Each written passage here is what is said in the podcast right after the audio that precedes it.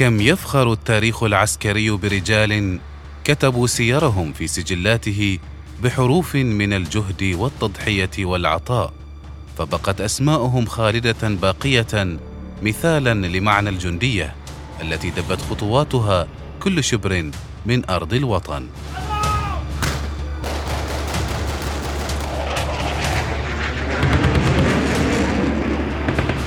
جنود برنامج أسبوعي نتعرف من خلاله على الجنود الذين ضحوا بحياتهم من أجل أوطانهم.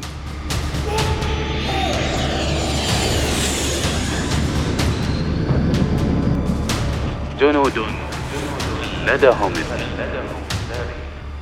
يعده الدكتور هلال بن سعيد الحجري ويقدمه المقدم الركن محمد بن سعيد المشيخي ومن إخراج الوكيل محمود بن خميس الجساسي.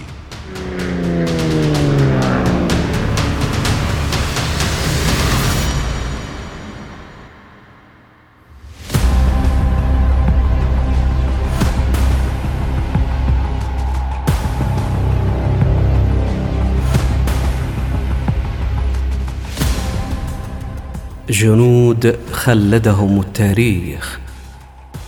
جواو كانديدو.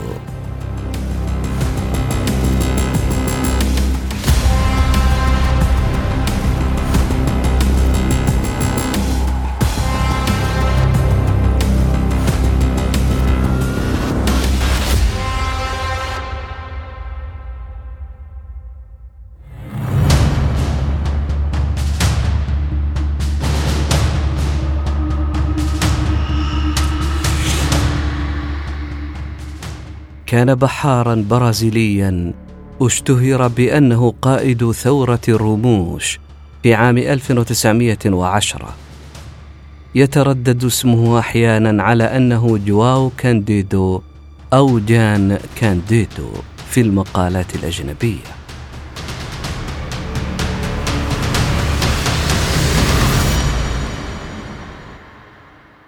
ولد جواو كانديدو في قرية إنكروزيلهادا دو سول التابعة لولاية ريو غراندي دو سول لعائلة فقيرة من أصل أفريقي في عام 1880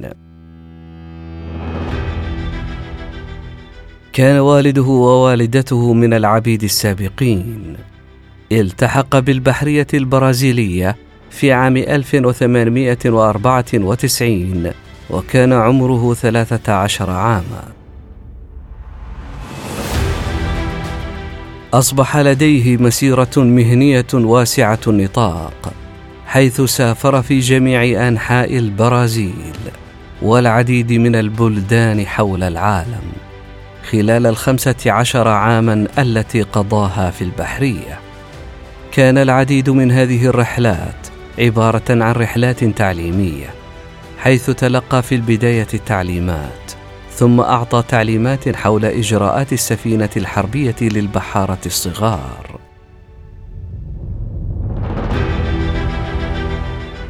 كانت ظروف البحارة البرازيليين في ذلك الوقت قاسية ولأنه أسود فقد عانى كانديدو من التحيز من الضباط البيض في البحرية البرازيلية. أرسل العديد من البحارة البرازيليين إلى نيوكاسل آبونتاين في إنجلترا. خلال فترة السنتين التي استغرقها بناء المدرعة البحرية مينس جيرايس. وصل جواو كانديدو إلى هناك في سبتمبر من عام 1909 وغادر في يناير من عام 1910 كعضو من طاقم السفينة مينس جيرايس المكلفة حديثا. أثناء تجربة الظروف المعيشية والحريات المتزايدة في نيوكاسل أدرك جواو كانديدو مدى الظروف غير المقبولة في البحرية البرازيلية حظي بإعجاب كبير من زملائه البحارة وأشاد به الضباط بشدة لحسن سلوكه ومهاراته خاصة كقائد دفة. كان أكثر البحارة خبرة وكان له أكبر انتشار بين البحارة والضباط وهو الشخص الذي تم اختياره لقيادة الثورة في رأي قادة الحركة الآخرين.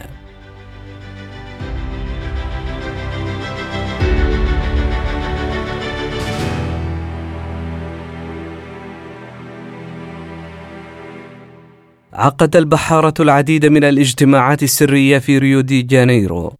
للتخطيط الاستراتيجية لوقف العقوبة البدنية التي كانت لا تزال مفروضة في البحرية الجديدة والتي تلقت سفينتين حربيتين حديثتين جديدتين في عام 1910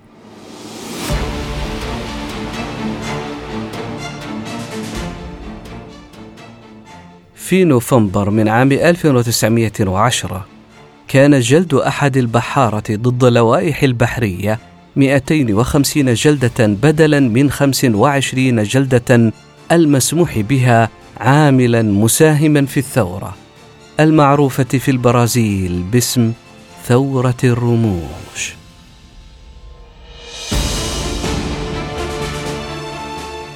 سيطر البحارة على سفينتين حربيتين برازيليتين ميناس جيرايس وساو باولو وكلتاهما بنيتا في إنجلترا بالإضافة إلى سفينتين حربيتين كبيرتين أخريين.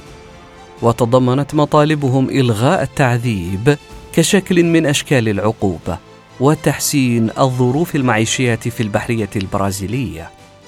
وكان جواو كانديدو زعيم الحركة. ووعد الرئيس البرازيلي الجديد هيرمس دا فونسيكا بإنهاء الجلد. ووافق على العفو. إلا أن الحكومة تراجعت فيما بعد عن هذا الوعد. في أعقاب الثورة تم اعتقال أو تعذيب كانديدو والعديد من زملائه المتمردين في السجن. تعرض هو بنفسه للتعذيب وأصيب أيضا بمرض السل. لكنه تعافى بعد بضعة أشهر وأطلق سراحه في النهاية. أطلقت عليه الصحافة البرازيلية لقب ألميرانتي نيجرو أو الأدميرال الأسود بسبب أفعاله. بعد إطلاق سراحه غرق في الفقر وتعرض للتمييز وعمل في أحد الموانئ براتب منخفض للغاية.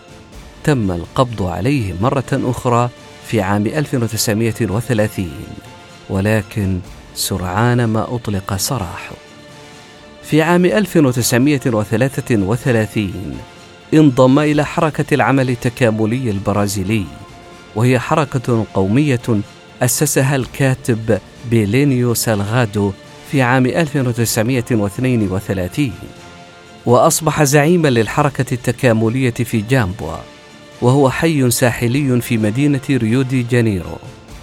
في عام 1938 تم سحق الانتفاضة التكاملية بسهولة من قبل الجيش البرازيلي مع أقل من عشرين حالة وفاة وتم حظر الجماعة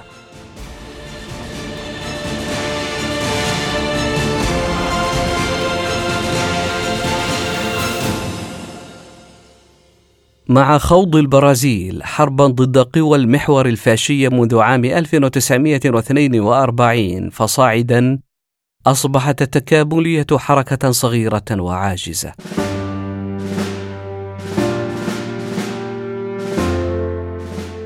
أدت هزيمة ألمانيا في عام 1945 إلى تقليص أهمية التكاملية إلى حد ضئيل للغاية.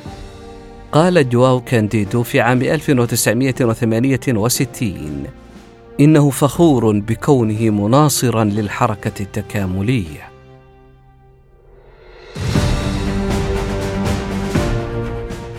بعد أن عاش في حالة من النبذ في مدينة ساو جواو دي ميريتي البرازيلية وتعرض للإضطهاد من قبل البحرية البرازيلية توفي بسبب السرطان في عام 1969 في ريو دي جانيرو عن عمر يناهز التاسعة والثمانون عاماً.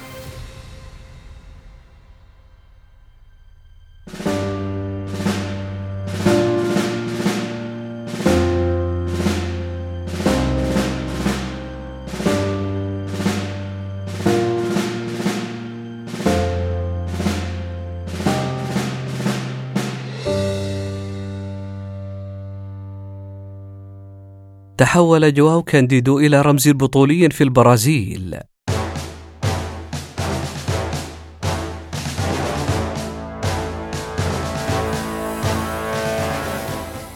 في الثاني والعشرين من نوفمبر من عام 2007 الذكرى السابعة والتسعين للثورة تم افتتاح تمثال تكريما للأدميرال الأسود. في حدائق متحف الجمهورية قصر بالسيو دوكاتيتي السابق الذي تعرض للقصف أثناء الثورة. تم نصب تمثال جواو كانديدو بالطول الكامل والدفة في يديه في مواجهة البحر وظهره إلى قصر الحكومة البرازيلية التي خانت كلمتها في عام 1910 وكرست العفو عن البحارة المتمردين. ثم نقل تمثاله من حدائق بالسيو دو كاتيتي إلى ساحة الخامس عشر من نوفمبر وسط مدينة ريو دي جانيرو. في حفل حضره رئيس الجمهورية لويس إناسيو دا سيلفا وعائلة جواو كانديدو وعشرات الأشخاص الآخرين. ولم تحضر البحرية البرازيلية زاعمة أنها لا تستطيع الاحتفال لأن البحرية تقدر الانضباط والتسلسل الهرمي. كما تم تصوير حياة جواو كانديدو في فيلم ذكريات الصوت في عام 2006 حيث أعاد سرد بطولته في ثورة الرموش. وفيلم وثائقي يسمى مئة عام بدون صوت في عام 2010 كلا الإنتاجين من تأليف وإخراج ماركوس مانهايس مارينز. وفي عام 2021 وافقت لجنة التعليم والثقافة بمجلس الشيوخ على إدراج جواو كانديدو في كتاب أبطال وبطلات الوطن. وهكذا أصبح كانديدو من الجنود الذين خلدهم التاريخ.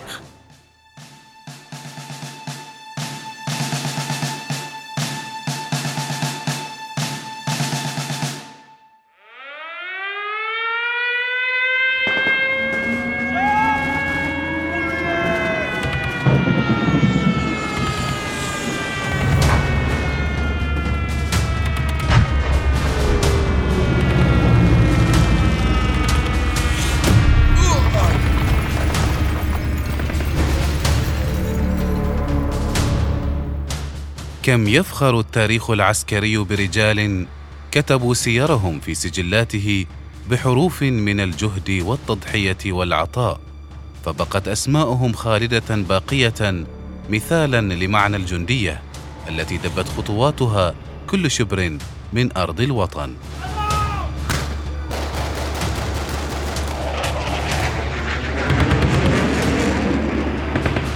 جنود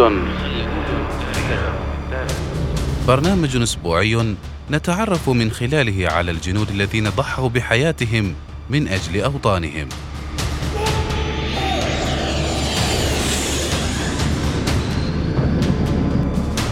جنود لدهم. يعده الدكتور هلال بن سعيد الحجري ويقدمه المقدم الركن محمد بن سعيد المشيخي ومن إخراج الوكيل محمود بن خميس الجساسي.